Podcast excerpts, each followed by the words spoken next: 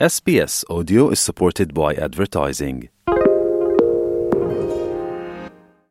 شما به اسپیس فارسی گوش می کنید.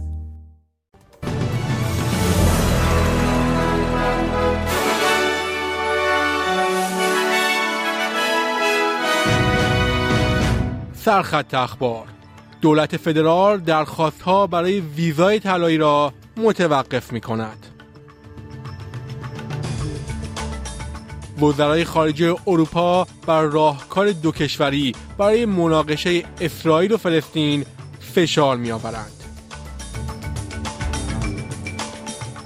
و در ایران اعدام یک فرد دیگر از بازداشت شدگان اعتراضات سراسری محمد قبادلو اعدام شد.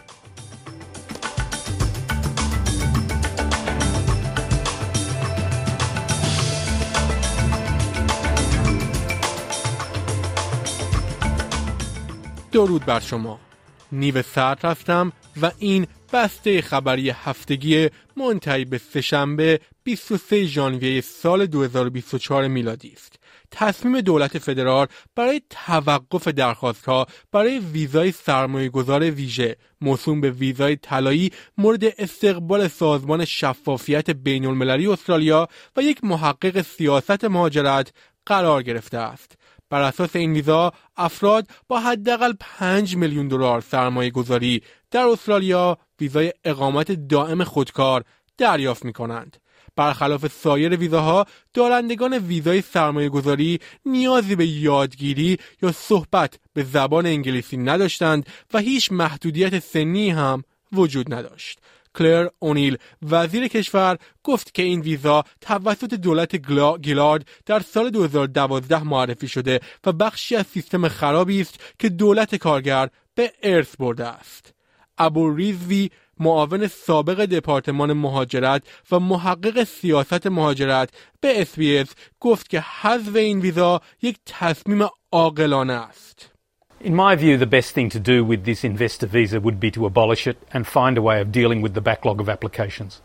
The backlog's very large. I think the government should return this visa to one which encourages people to invest in new and innovative businesses in Australia, employ Australians, and run those businesses successfully. They are the people this visa should be targeting. وزرای خارجه اروپا در حالی که در بروکسل برای گفتگو در مورد وضعیت غزه دیدار می کنند بر راهکار دو کشوری برای مناقشه اسرائیل و فلسطین فشار می آورند. بنیامین نتانیاهو نخست وزیر اسرائیل تشکیل کشور فلسطین را رد کرده و برنامه های را برای کنترل نظامی بیپایان بر غزه تشریح کرده است.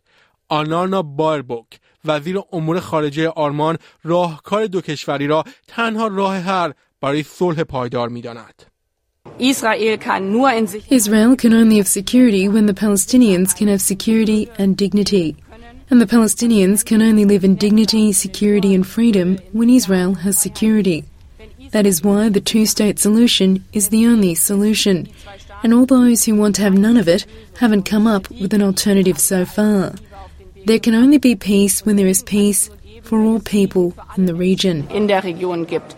وزرای خارجه با یسرائیل کات وزیر امور خارجه اسرائیل و ریاض المالکی وزیر امور خارجه تشکیلات خودگردان فلسطین دیدارهای جداگانه خواهند داشت. یسرائیل کارت می‌گوید که در بروکسل است تا از کمپین اسرائیل برای از بین بردن حماس حمایت کند. Back Israel to dismantling the Hamas terror organization that took Israel, attacked Israel very brutally.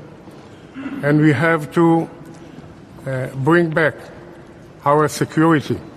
Our brave soldiers are fighting in very hard conditions to bring back our hostages and restore security for the citizens of Israel.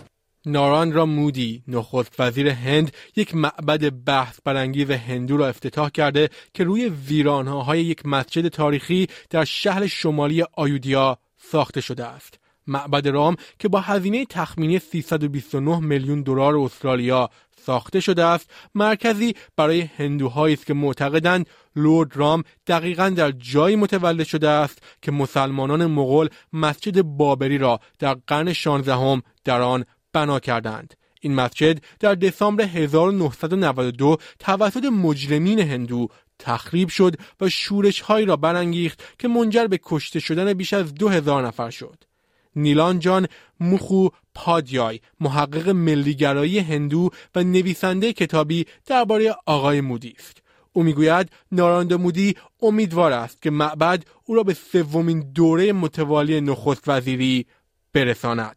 What is being done in Ayodhya, the kind of scale at which it is being built at the moment, being developed, is actually uh, going to make it like the Hindu Vatican, and that is what is going to be publicized. Modi is not going to lose a single opportunity to try to sell the accomplishment of having built a temple.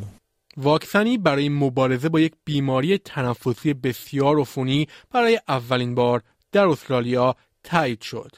اداره کالاهای درمانی استرالیا موسوم به TGA واکسن ویروس RSV را برای استرالیایی های بالای 60 سال تایید کرد. معمولا کودکان خردسار به RSV مبتلا می شوند. اما پارسال بیش از 25 هزار استرالیایی مسن به این بیماری بسیار عفونی مبتلا شدند. RSV بسیار مصری است و اغلب باعث بیماری خفیف تا متوسط در افراد جوان می شود و علائمی مثل آبریزش بینی، گلودرد، سرفه، تب و درد به همراه دارد. TGA رسما در 8 ژانویه آرکسی را به عنوان اولین واکسن RSV در استرالیا تایید کرد و گفت که جزئیات بیشتر در مورد عرضه و هزینه در زمان مناسب ارائه خواهد شد. فشار اجاره خانه بی سابقه بر تقریبا نیمی از ساکنین محله های استرالیا تأثیر گذاشته است.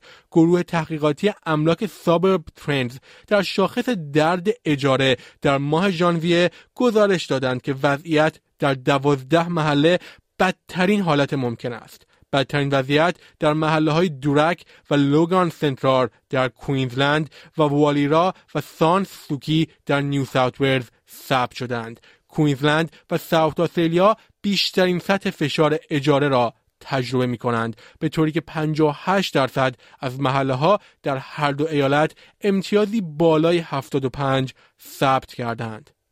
رئیس آژانس بین المللی انرژی می‌گوید با وجود تنشها در خاورمیانه بازار نفت امسال در وضعیت راحت و متعادلی قرار دارد.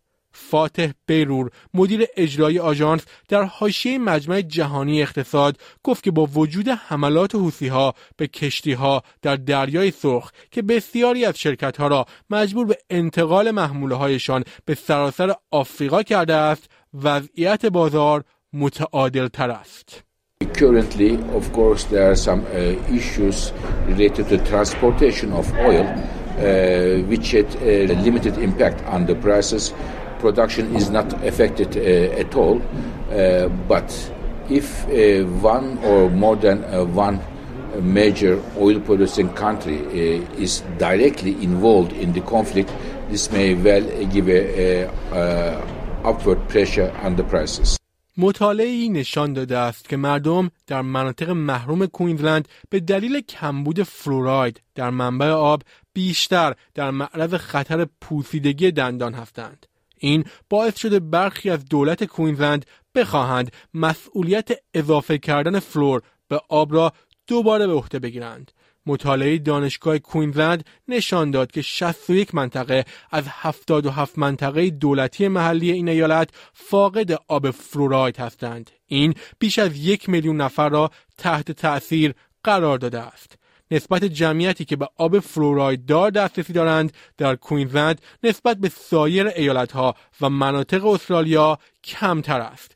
دولت ایالتی مسئولیت فلوراید در تأمین آب را در سال 2012 به شوراهای محلی واگذار کرده بود. و خبری درباره ایران محمد قبادرو از بازداشت شدگان اعتراضات سراسری در ایران ساعتی پیش اعدام شد. صبح امروز وکیل او سندی از دادگستری کل استان تهران منتشر کرده بود که نشان می‌داد حکم او امروز اجرایی می شود. آقای رئیسیان با اشاره به اینکه اجرای حکم محمد قبادرو با حق او برای اعاده دادرسی منافات دارد این اتفاق را غیر قانونی دانسته بود.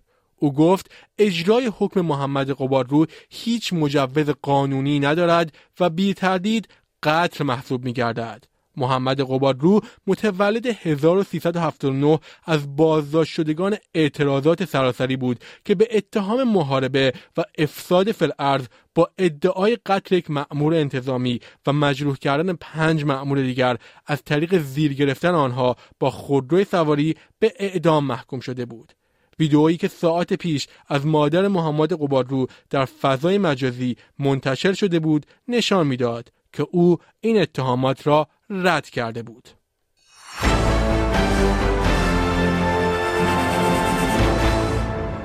خبری از تنیس در مرحله یک چهارم نهایی مسابقات تنیس اوپن استرالیا نوواک جوکوویچ نفر اول تنیس جهان به مصاف تیلور فریتز رفته است در بازی دیگر امروز هم تا ساعاتی دیگر یانیک سینر ایتالیایی به مصاف آندری روبلف روس می رود روز گذشته در مرحله چهارم این مسابقات کارلوس آلکاراز، دانیل مدودف، الکساندر زورف و هوبرت هورکاچ مقابل رقبای خود به پیروزی رسیدند. فینال این مسابقات روز یکشنبه 28 ژانویه برگزار می شود. شنوندگان گرامی نیو سرد هستم و این بسته خبری SBS فارسی بود.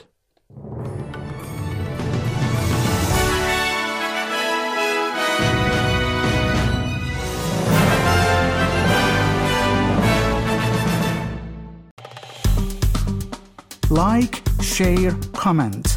SBS فارسی را در فیسبوک دنبال کنید.